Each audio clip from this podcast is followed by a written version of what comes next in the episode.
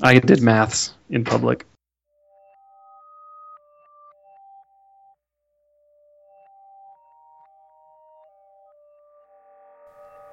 This episode is sponsored by Front End Masters. They have a terrific lineup of live courses you can attend either online or in person.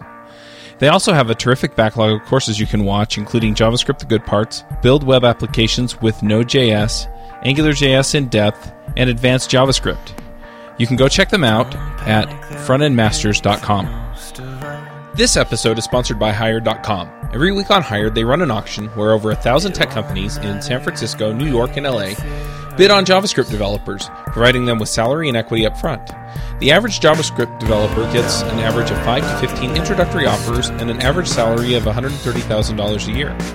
Users can either accept an offer and go right into interviewing with the company or deny them without any continuing obligations. It's totally free for users, and when you're hired, they give you a $2,000 bonus as a thank you for using them.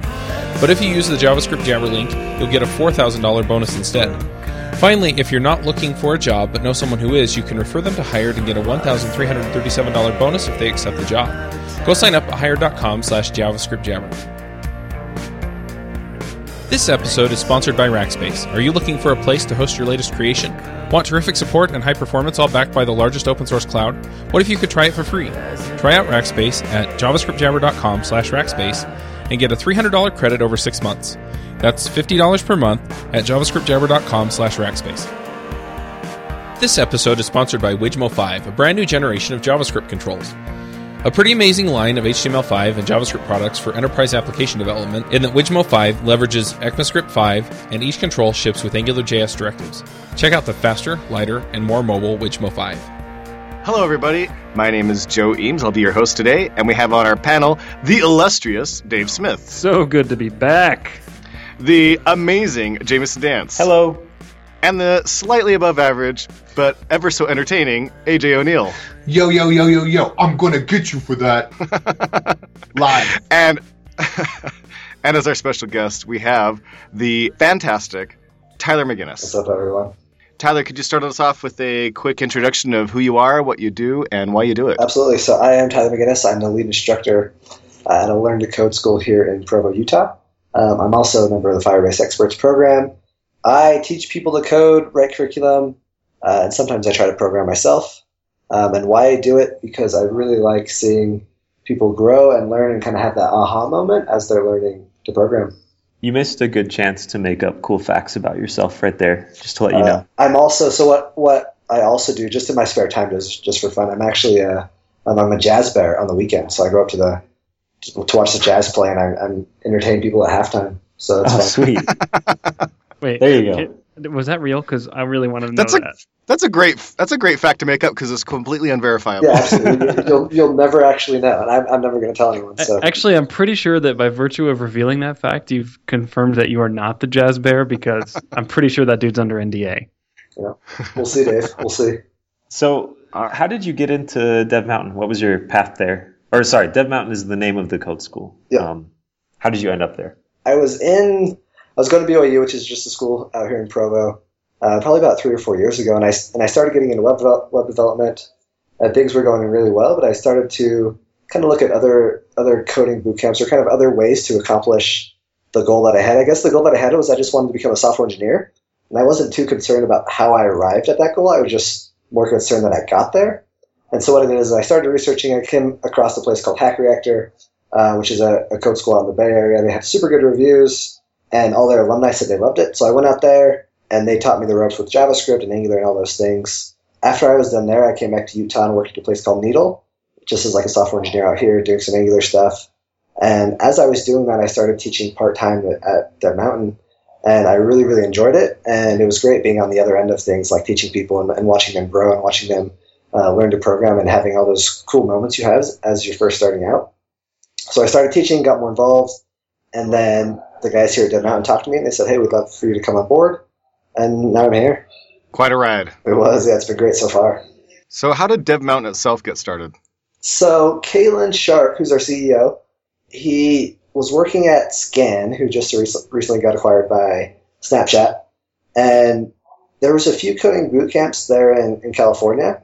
And at the time, he was an engineer, software engineer, and he also kind of had an entrepreneurial background. so we thought, hey, Provo, Utah's a really big tech scene, and they're doing a lot of cool tech stuff here. So he kind of just got the idea, and he originally started out doing it part time, and they just had like an after hours class, which was a few times a week, and there was nothing, uh, nothing too big. And then he decided to quit his job at Scan and start working on Dev Mountain full time. So he got some founders, and they started doing it full time, and then yeah, now we're we're where we are, which is pretty amazing. So how many years has it been going on? I think it's almost two years now, and they have I don't, I don't even know how many students we have. We have two part-time web classes and one full-time class, uh, and then they do some iOS stuff as well. So it's gotten pretty big.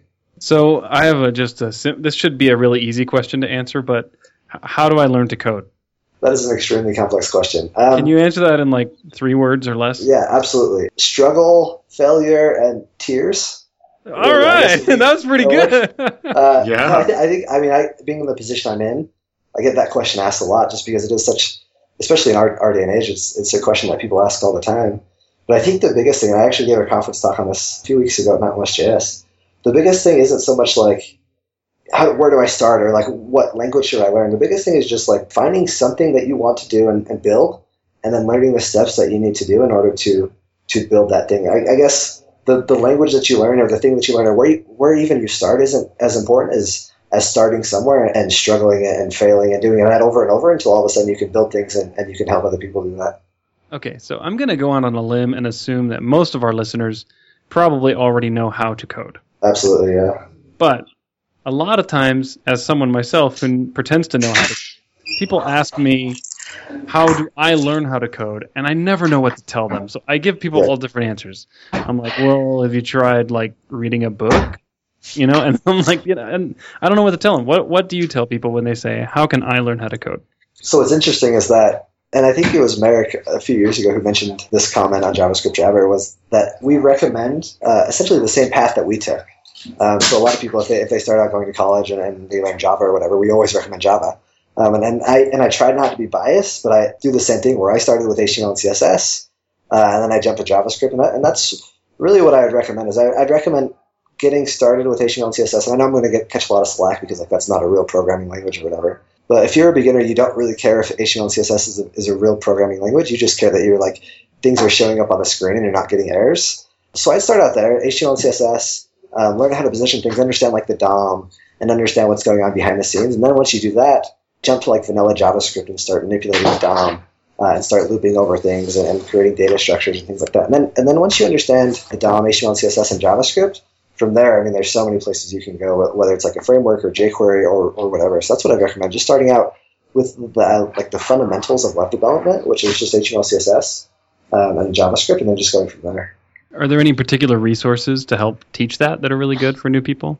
Yeah, another thing. This is such a tough question to answer because everyone's different and everyone learns differently. So I've I've had times where there there were like beginner books that I absolutely loved, and I'd recommend them, and then the person would go and do them, and they're like, "Yeah, that's okay," but I really like this resource, and the resource that they loved, I hated. So I think just the way all of us process information differently, we tend to to enjoy or hate different materials that other people might hate or might enjoy as well. So I think the biggest thing is just doing something. Just consuming. What I tell my students is get to the point where you're just consuming a bunch of information because eventually something that you read will click. And we're lucky to live in the day and age that we are, where there's so much information, whether it's a book, whether it's like a podcast or or a YouTube video, or even if it's like a blog post or a Stack Overflow post. There's so much information. So if you're struggling with this particular topic, just Google that topic. Can read everything that you can until it clicks. I think that's really awesome advice. Although there are a few things that I've seen that are, in I think in general, more effective than other things. Like books are okay, but I've seen a lot of online stuff that be just a lot more effective than books, like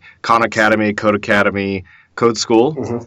for example. But one of the things that I actually have found to be the most effective as my daughter was learning to program. I don't know if you've heard of her. Katya, yeah, she's great. She spoke. She Yeah. spoke at NGConf, didn't she? She did. Yeah, she's she did great. speak at EduGolf. And um, she was my favorite talk, by the way. mine too. By the way. she was up there for Seriously. sure. no, seriously. I mean, she was so awesome. That, it was it was a really good talk. It definitely was. I was really proud of her. But one of the things that she did was something that you guys had her do before she started your program, which was it's called a, a smarter way to learn. Is that Yes. dot com? Yeah, smarter. So- I think so. It's a smarter way to learn JavaScript. Smarter way to learn learn.com.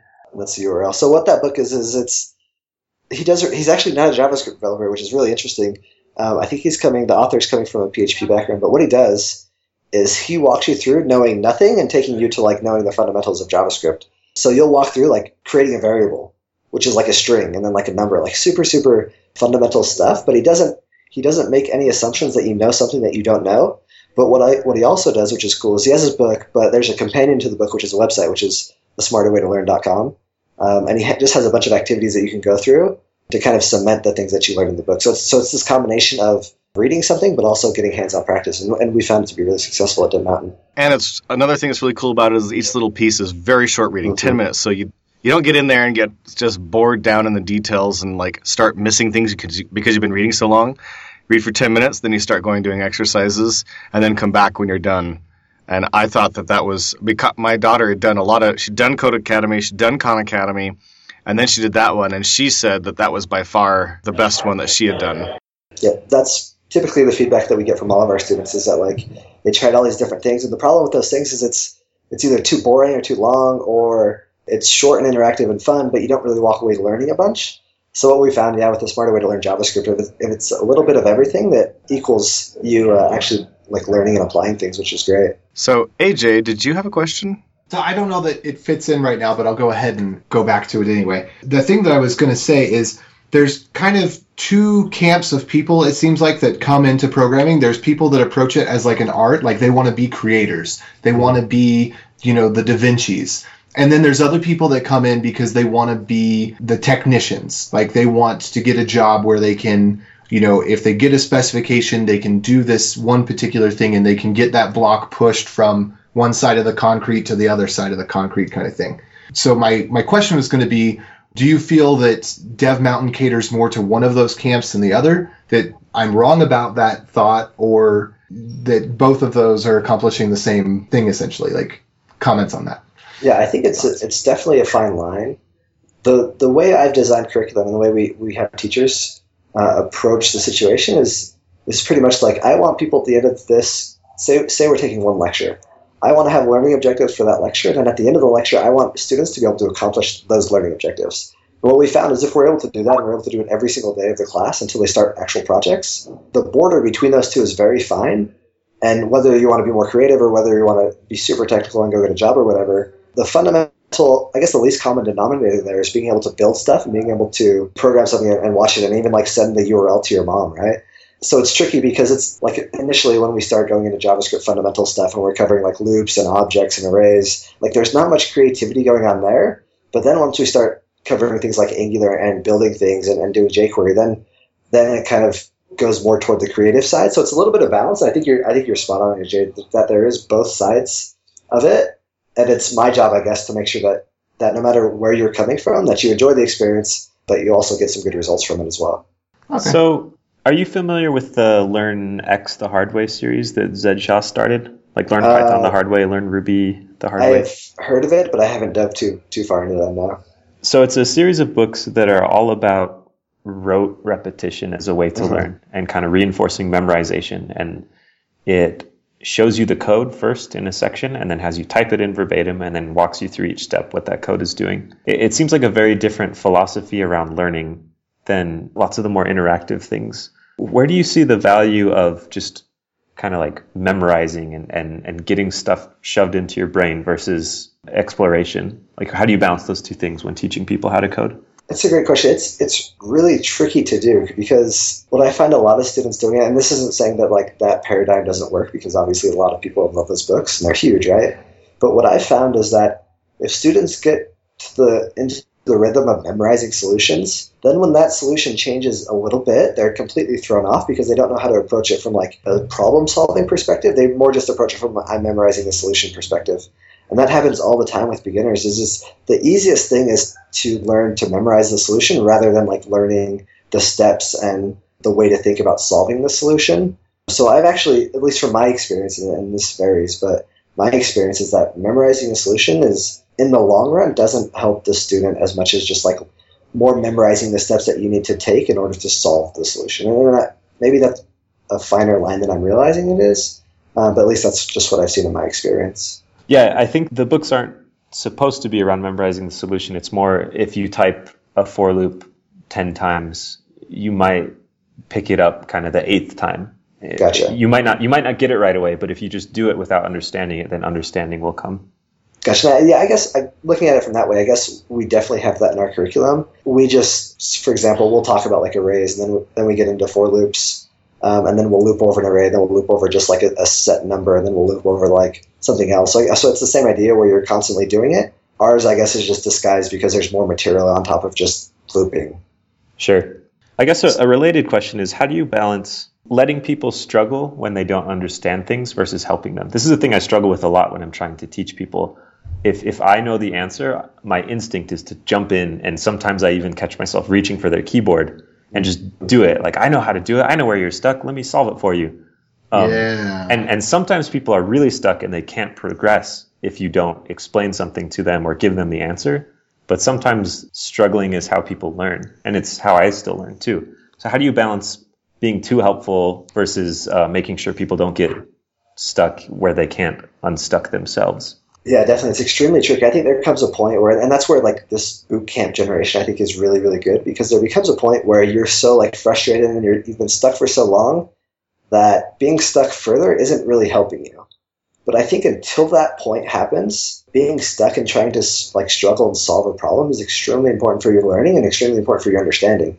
And that's one of the biggest things what we try to tell our students uh, here at Dev Mountain is, is, is you're going to like be frustrated and you're going to struggle and there's going to come a point where you're like, hey, I'm just not built to program. But all of the that is like extremely beneficial because you you're you're like fixing your brain and, and teaching your brain how to solve these problems uh, which is what you're what you're trying to be able to do the rest of your life, right? But I definitely agree. There, there comes a point where struggling any further is not good, and so I guess at, at DevMountain, what we try to do is have a process. So when we see that struggling happen, and when we see that like negative struggling happen, we're able to take take action. But before then, we try to be really hands off. So it's it's something that's really hard to do, but it's I think it's something that you just have to constantly remind your teachers of and your mentors of and the students of is this idea of like progressive struggling and to a point. Sure, that makes sense. How do you train instructors? The skill set for being a good teacher is so different from the skill set for being good at building products. And I feel like lots of the boot camps are started by people and staffed by people that are great developers. And now they're thrown into this completely different area of the industry where their skills might not transfer very well. Yeah. So what the what I found is the easiest solution is to find people who are naturally good at teaching and then just make them better. So the process we take here is that basically if you want to teach and you're passionate and, and you know your stuff, we'll, we'll interview or whatnot, but we'll let you be a teacher. And if that goes well, then you just keep teaching, right? Because students love you, and it's it's very easy to spot like a natural teacher because they're able to like emphasize with students and they're able to understand how how a student's able to approach a problem and, and help them. But you're you're absolutely right. And there's a lot of really really talented developers who aren't the best teachers. So I think the biggest thing for us is just finding the people who who are a mix of both, and then just like making them better. And then if it doesn't work out, it doesn't work out, whatnot. But the biggest thing, and, and to be totally like disclosed on this, like Dave Smith, who's on this panel, is one of our teacher. Joe Eames is one of our teachers. Like like finding teachers is difficult, but it's not impossible, right? There's people out there who love who love helping other people, and naturally, those people are the ones who who make the best teachers because they really care about the student and they're able to emphasize with them. So you said it's a matter of finding those teachers and making them better. How do you teach the people who teach the teachers to be better teachers? Uh, feedback, definitely. So we try to have a pretty tight feedback loop here at DevMountain because what we'll do is is we'll have a lecture and then we usually like a week or two later we'll get we'll get feedback from the students and, and it's easy for me to say like hey dave you're such a great teacher i think you're fantastic because like i really like you as a, as a developer and we're friends but if a student replies and says like hey this teacher was like the worst. This is what they need to work on. It's super easy to get feedback that way because your students are your customers and your students are interfacing with you every single day. So if you don't take advantage of that, like really easy way to get feedback, I think you're doing yourself a disfavor. Um, so the biggest thing is just just feedback, and then making actionable items out of that feedback, and then re- replying to the teacher saying, "Hey, hey, hey, this is what the student said, and this is how I, what I think you could work on." And it's a, a fairly easy process when when the students are guiding the reviews. So students will have lots of feedback. It might not be how do I say it? I think there's there there's value in feedback from students, but there could also be value in feedback from experienced teachers. How do you balance that out? Especially for something like I guess this comes up more in college maybe maybe this isn't a good question. Okay, I'm going to go back and think about this until No, I can actually- formulate a better question. I actually think I, I understand what you're, you're talking about because a lot of times Well, students- I, I guess I'm, I'm thinking about teachers I had whose classes were hard, and so lots of the students' feedback was negative because Exactly, yes. they didn't do well in the class, right? And and that's not necessarily the best way to improve. I mean, there could be valuable things to glean from that, but it, it could also be like the student didn't try hard, or or Definitely. and they're mad about it.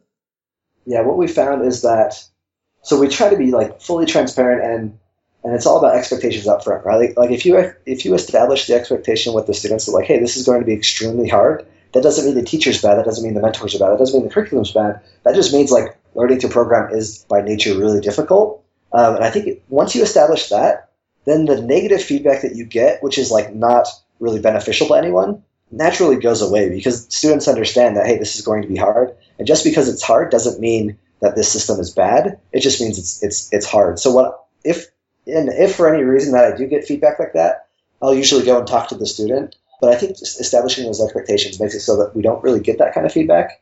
Um, and if we do, then I just filter it out before I talk to the teachers about it. Can we talk a little bit about programming languages for a minute? Yes, Why is JavaScript a good language to learn for a new person? Or is it? I think it's a fantastic language to learn. So what's funny is about the internals of Dev Mountain, they have like an iOS class and they have a JavaScript class, and we're always getting into it uh, because I'm like super biased, obviously, for web. But I think with JavaScript, it's everywhere, right? Like it's so accessible to students. All they have to do is open up like their phone or their computer, and it's right there in the console. Um, and I think that's super powerful because when you gain more experience, you kind of take for granted how difficult it is to like transpile something or like compile something. Like it's it's just a it's not an unnecessary abstraction, abstraction. But as you're if you're a student, you really care about like the underlyings of how things work and just like the basic processes. And if you have this language which is compiled, or even like um, I've been doing a lot of React lately, so even going from like JSX and transpiling that to JavaScript, it's a step that you really have to to help students understand because in their minds it's just a language, right? What's the difference between JSX and JavaScript in a beginner's mind if they don't know any of those? So what's great about JavaScript is it's so accessible. Um, it's it's everywhere now, but there's also these paradigms in JavaScript that you get everywhere. I mean, you obviously get like objects and arrays and for looping and stuff. But if you do it right, you could teach like object-oriented programming in JavaScript. You could teach about like the this keyword, and, and it's definitely quirky and weird. But if you take JavaScript and you teach it, but you also, as you're teaching it, compare it to other languages and how think how kind of more like the architecture of JavaScript. I think it's a beautiful language, and it's fantastic to teach because it's so accessible. And comparing JavaScript to other languages, it, it, it works very very nicely in the paradigm of like beginners' minds. So, what is it about the language that does that? I mean, obviously, its ubiquity is one thing. I mean, the tools are readily available and no one needs to install a development environment. But what about the language itself, like the constructs and the idioms and just the style of the code? Is there something about that that makes it approachable for new developers? No, I, I really, I mean, there is. Like I said, like like for loops in JavaScript are, are pretty much consistent throughout every language. Wait, did you just say for loops in JavaScript are consistent?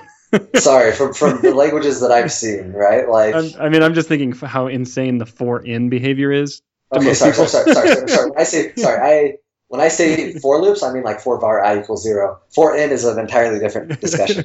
Uh, yeah, I, Okay. yeah, I usually I try to be very specific with my language. So yeah, for loop, speaking like for var i equals zero, like um, i is less than the array length. That's consistent, but really the biggest thing is it's just the atmosphere and the ecosystem of JavaScript. Not only that, so so I know I'm, I'm kind of avoiding your questions, like what language specific things does JavaScript have that aren't in other languages. But I really think the benefit of JavaScript isn't necessarily that, but it's like the ecosystem. It's like you can go on Stack Overflow and you could search for anything related to JavaScript, and the top answer is going to have like 6,000 upvotes because it's been asked so many times um, and it's been answered so nicely. And, and we're starting to get to the point with like the JavaScript ecosystem. There's, there's all these books coming out, and, there, and it's it's a very very good time to be getting into JavaScript because it is starting to get everywhere. Neat. So I, this question probably would have been better asked right before, but I wanted to ask about the situation. I mean, how many students do you have in the class? Like 20, 30? We have yeah, we usually try to have about 30 in the class. Okay. So, I mean, so on the one end of the spectrum, you've got like the two whiz kids that, like, before you even have done anything, they've already researched the night before because they're just on fire and they're like totally ahead of everybody else. Mhm. And they're not even paying attention to you like most of the time, like after that first week or whatever, right? On the other end of the spectrum, you've got the two guys that completely did not understand anything from the first week. And then you've got all these people in the middle what do you do to mitigate that problem of, you know, you have X number of instructors and you're trying to reach this audience that is actually the gap kind of widens as you go along sometimes? Yep, I think kind of the unsung hero of Dev Mountain and the system that we build is our mentors. So for the full time class that we have, there's five or six full time mentors, and each student is assigned a mentor. So what we're able to do there is is now all of a sudden each student's accountable to one person, and that one person who they're accountable to just has five or six students that they, they need to watch out for. Um, so what I'll do is I'll have weekly meetings with all of my mentors, and we'll talk about each student, and we'll verify that like students are where they need to be and things like that. So, I mean, obviously the more advanced students like go and just do their own thing and they just love it, but we're able to keep an eye on the entire class because we're able to have those mentors who each who each are responsible for just five or six individuals. That's cool. Are you also able to use like people that are on the upper tier to become like pseudo mentors to the people on the lower tier? So we don't have a system that enforces that, just because I feel I feel like, um, and what I've seen that like forcing someone to help out someone else doesn't really work out a lot because it's not coming from a good place. But naturally, Right. that's actually what occurs is that people who feel confident and, and they love it and, and they're just so engulfed in this like learn to program like idea that they naturally become like these mentors to other students who aren't doing as well. And then there's like this relationship that forms and it's really cool to watch as a teacher because because now all of a sudden all the class is helping the class and you can kind of just like you don't even have to provide resources and they naturally just start learning and growing on their own. So it's really amazing to watch. But we do obviously provide resources just in case that doesn't happen. So can you can you tell us some stories, Uncle Tyler? Specif- specifically, I'd like to know. Tell us about a student, and you've seen quite a few now, maybe a couple Yeah. hundred, go from basically zero knowledge of programming to uh, a point where they can actually do some programming, right? Tell us a, a story about a student who did so well and learned so much so quickly that you were just super impressed with them, and tell us like what they did and what made them special in that regard compared to other students. So we had a woman in uh, one of our classes, and from the very start of the class, she was just like extremely exciting. She would do the pre-course material. She would come to class, and she'd like participate in classes. And not only did she do that, but she do she'd obviously do all the curriculum. But during the weekend, she'd actually build projects on her own um, that allowed her to reinforce the things that we learned in class. And so she came in not knowing anything, and by the time the three months was up, just because she'd been working so hard, she'd be building all these projects. Not only did she have like a, she have an awesome GitHub account because she was doing all these side projects, but when it came time to like interview and do jobs, there was a bunch of companies that wanted her just because the excitement that she had for web development, for learning specifically, was so powerful. She basically just picked the job she wanted, and now she's there, and, and she's been thriving ever since. So I see that. I mean, we have another student who worked at Subway before, and I'm not saying Subway's a bad career or anything, but he was he graduated high school, just worked at Subway, um, and was doing his own thing. Then he came to Dev Mountain, and just same thing, just loved it, just worked hard, um, and now he's at a dev shop here in Utah. So, so I mean, it happens a lot where I see someone and they come in and they don't have much experience, but if they kind of drink their Kool Aid in a sense, I guess, and just just trust the system and trust the teachers, they'll get great results. So would you So- say that a common theme is people working on stuff that interests them, uh, Yeah. like on on their own personal projects? I, I yeah, I would say the common theme is for one, finishing the curriculum that we write, and then on your own, trying to take the principles that you've learned in class and build a project around those principles. Okay. Uh, I think I mean you could I mean you can build so many static HTML CSS sites that don't really help you. But if, for example, you're taking you're looking at like an Angular like services versus factories. One app you would build, you'd use all services, and the next app you would build factories, and the next app you just like you would just like combine them, right? And, and it sounds weird from like an experience, like from like a senior level looking down, but it's it's like how beginners learn, right? Like taking different things and taking different things about the language, and then just tweaking them slightly and, and putting your own taste on them. I think I think super powerful. So when when you have these students that are obviously like they obviously very interested in it and they were very good at it and passionate about it, like why in this case did they never learn on their own? Like why for those students did they not jump into programming until they came to your boot camp? hmm I, I mean, I try to really create an environment where those kind of students, even if they've never felt that before, they will learn to feel that kind of emotion when they're at Dev Mountain. I think that's the biggest thing, and I think that's what a lot of boot camps really do well, is that they're able to create this environment and this culture of learning and growth and like loving and, and helping other people. That is really, really hard to do if you're an individual just starting out learning the program. That's probably the biggest, the biggest strength of boot camps in general is, is is that idea where people can come and if, even if they're not super excited going, by the time they're a week or two into it, if you did it right, they're just going to be absolutely in love with learn the idea of learning itself. So are you saying that sometimes programming is just overwhelming and discouraging to people unless they are surrounded by people who are excited and can Yeah. guide them? Turns out that's that's true in any any part of your career, right? No, I, I, Yeah. yeah, it's interesting. Yeah, I was just thinking about how many parallels this has to learning as an experienced developer. I mean, the the basics of how computers work and programming in general are familiar, but you still have that same feeling of like getting totally stuck and I have no idea what's going on and getting discouraged. And so those are good principles to learn. Definitely, I think the biggest thing we we or one of the biggest things we try to tell our students is like, hey, if if you don't enjoy learning right now, then you need to find something else because you're going to be doing it the rest of your life. If you don't enjoy that, this is not a good place to be, right? Because like think about like the Angular versus React wars that I know everyone hates and it's it's not really a thing, but like the idea was Angular was really big six months ago, then React came along, and now we all have to learn React. And when Angular 2.2.0 comes out, we all have to learn Angular 2.0. Like we're we're always learning, and if you don't like the idea of learning, it's not going to be a good career for you, I don't think. I remember the first time I feel like I became really kind of an expert in a stack, and then I went to try and learn something new, and I, I like forgot that I had to be a beginner because I was used to being an expert, and it freaked me out and made me really grumpy, and I took it all out on the technology I was trying to learn. Like, oh, this thing sucks. It's so awful. It's terrible. It's hard to learn. No, it's just new, and you forgot how to be a beginner. Okay, well, Are you oh, sure it wasn't awful and terrible? I'm sure. Yes. well, okay, what was the technology, James? I will not say. oh, oh, come on. Visual Basic Oh. 3. you liar. that's a national, that's an interplanetary lie right there. Okay, Uncle Tyler, can you tell us another story? Yeah, well, actually, I, I want to stay on this topic real quick. So we're doing right now at Dev Mountain. We're hosting this thing called React Week, which is basically just so Ryan Florence, who works Instructure, wrote, wrote uh, React Router. He's here and he's teaching. Um, it's basically just a, a week long workshop with like React.js, Flux, um, React Router, and every essentially like everything React. And it's been amazing to watch because our, our some of our students have like they're either working on group projects right now or they're they're down there with with Ryan and React Week, and we have I mean, we have senior developers from like Twitter and, and all over the world here at Dev Mountain right now. And I was actually talking to Cahlan, our CEO, about this. Is that it's really interesting to watch because our students are down there, and if you had to ask Ryan, who was who was a Dev Mountain student and who was like the senior dev at Twitter, it would be very hard to distinguish. Just because like day two of learning something, like whenever you have to learn something new, the playing field gets leveled. And obviously, like the senior devs are going to learn it a lot quicker. But when you're on day one and day two, like everyone's down there, everyone's struggling, everyone's frustrated, but everyone's excited about learning. That it's it's amazing to watch like the just the difference between really beginners and really senior developers is very very thin when they first start learning a new technology or, or something new. Hopefully, the difference doesn't disappear by the really senior developers becoming really snooty.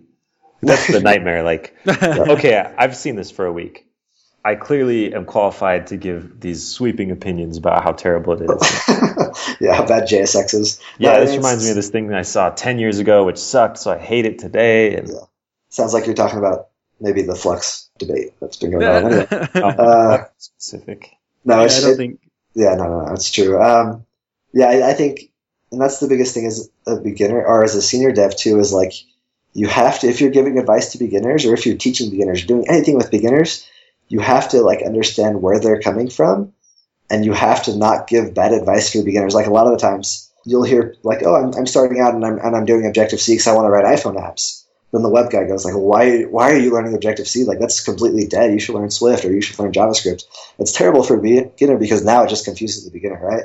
Um, so I think, yeah, as a, as a senior dev or whatever, the biggest thing that we can do to benefit beginners is, is just under, try to understand them and try to emphasize with them whenever we can.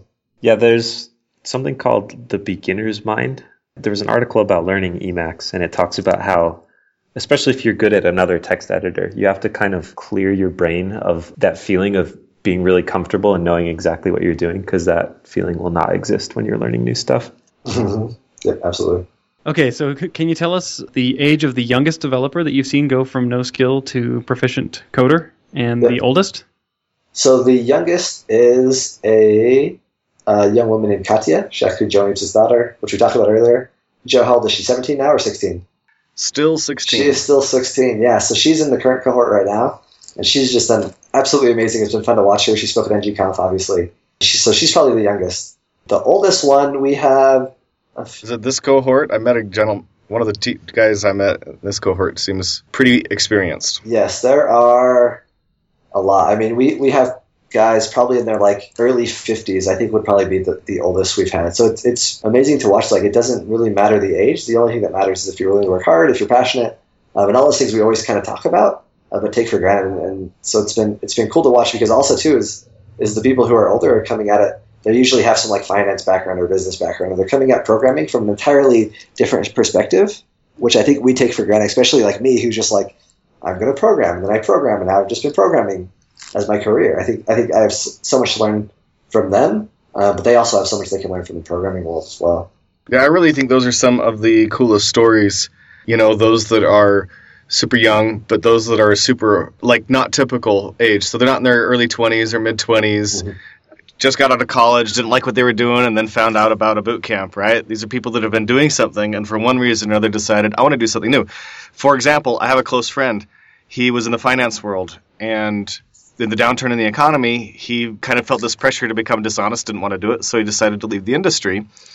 And he's told me, hey, I would like to learn to program because he's always liked games, liked computers, been fairly technical. So I spent like two years coaching him through programming, right? Learning to program in .NET, and then he got a job. It took him it took him about two years of being on his own. He was like coding sixty hours a week on his own before he finally landed that junior developer job. And now this is before there were boot camps. Now with a boot camp, you could do the same, almost essentially the same thing in 90 days, just because it's a lot more intense. There's a lot more regular feedback, that feedback loop about how you're learning and how you're doing. And the curriculum obviously is a lot better than me just telling them, all right, now go spend some time learning this.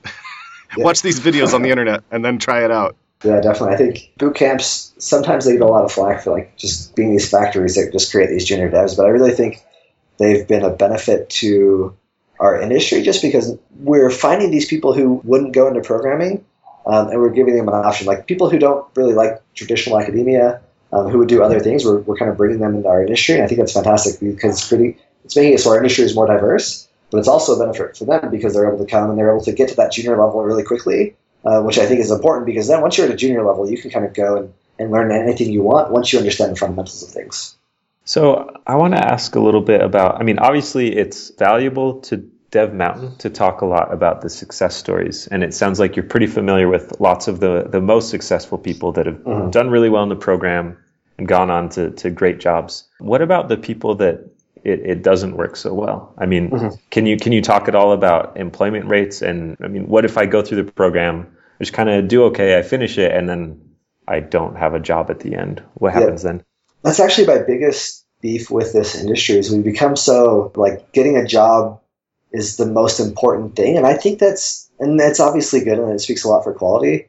Um, and I'm not avoiding the question. I'll give you our job statistics in a bit, but I think it, it really doesn't help the idea of like, hey, you're going to come and you're going to work extremely hard, and by the end of it, if you interview well and if and if people like you and you and you can learn the program, they'll give you a job and they'll pay you to do this. So so that's I guess that's just a side note. Is I, is I wish we would focus more on like the quality of the program and teaching people the fundamentals of JavaScript and things like that, rather than job statistics. But sadly, that's not what students want. That's not what our paying customers want. Sure. Uh, so we finished. We have two classes for web. One's the part time and one's the full time. Um, as far as jobs, we try to say, hey, if you're looking for a job after this, if you want to do this as a career, you really need to come to the full time class because we're, we're with you every day. We have we have mentors dedicated to helping you all day, every day. Uh, we just have so many more resources we can provide them than we can for, like, say, the part time class, which is just a few hours a week. So, four, we we finished our first full time cohort about three months ago, and from what I've heard, we have so we have a, a woman inside Dev Mountain who her job is to like follow up with students and make sure that they're doing well. She reported to me last week that all but one of them have a job um, at different places. Like there's people in California, people in Utah. So I don't know what the what the statistic is for that when it's like 29 out of 30. But that's been successful, and I, and I hope that we can continue to provide people jobs. But that's not my biggest priority as a lead instructor. I'm just here to help people learn to become uh, web developers as good as they can, and usually that correlates with a job, but sometimes it doesn't. So that, I'm not too worried about job placement and sure. anything. Um, I mean, we have people on board who are, but I just want to have students enjoy their experience and struggle, yes, but learn and be able to build things at the end of it. Sure. So maybe some of that comes down to the messaging. I haven't looked too much about how Dev Mountain markets itself, but mm-hmm. I know lots of the boot camps are like, give us this paycheck, guaranteed Oh, have yeah, a job. It's terrible. I absolutely hate it. And so, then they do sketchy things to manipulate numbers, like they don't count people as graduated if they don't get a job, or Exactly. No, it's it's a complete problem in the industry, and it's something that like every bootcamp I know, besides maybe a few, try to like hide and manipulate. it. And and so when I got when I first started with Dev Mountain, they kind of had that where they weren't they weren't like fluffing their numbers or anything, but it was very number focused. And on the website there was like statistics and all these things. And the problem with statistics, they're always changing. We're always graduating people. So since I've came on, that's probably the biggest, I guess, the biggest effect that I've had on our marketing team, which I'm sure they hate. Is I just hate like boot camps who do that because like if, if you know me, I'm like I try to be really straightforward, and if I don't think you're going to be a success story, then I'll have you not come and, and do more pre-course stuff.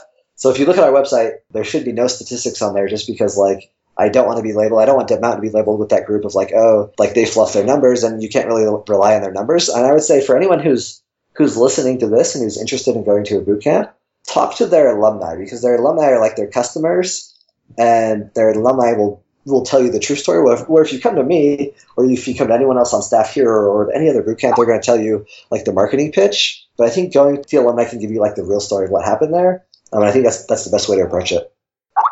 So uh, I just wanted to insert a funny story. I heard about a law school that had uh, the same kind of job statistics that they would post, and uh, if people didn't get a job as a lawyer out of their school, they would actually put them to work on their school's newspaper so that they could claim like Oh, really high employment percentages. Yeah, it's terrible.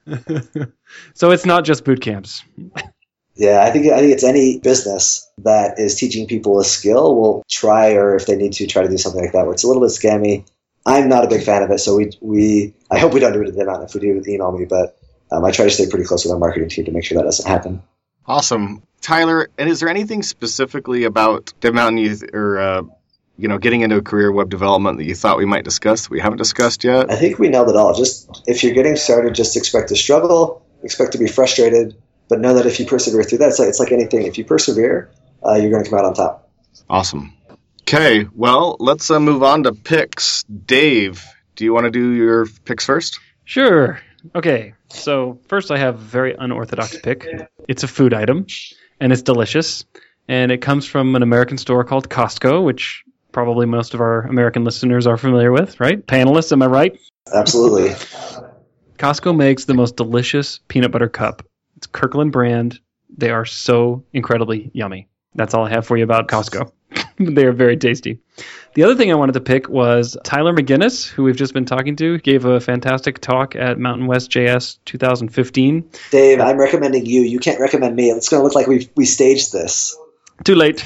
Uh, Too late. Already baited. So anyway, Tyler gave a great talk on uh, what I learned about learning, teaching people to program, and it was pretty darn insightful. I really liked it. Now I haven't seen the video online yet. Tyler, have you seen it? I don't think it's out yet. No.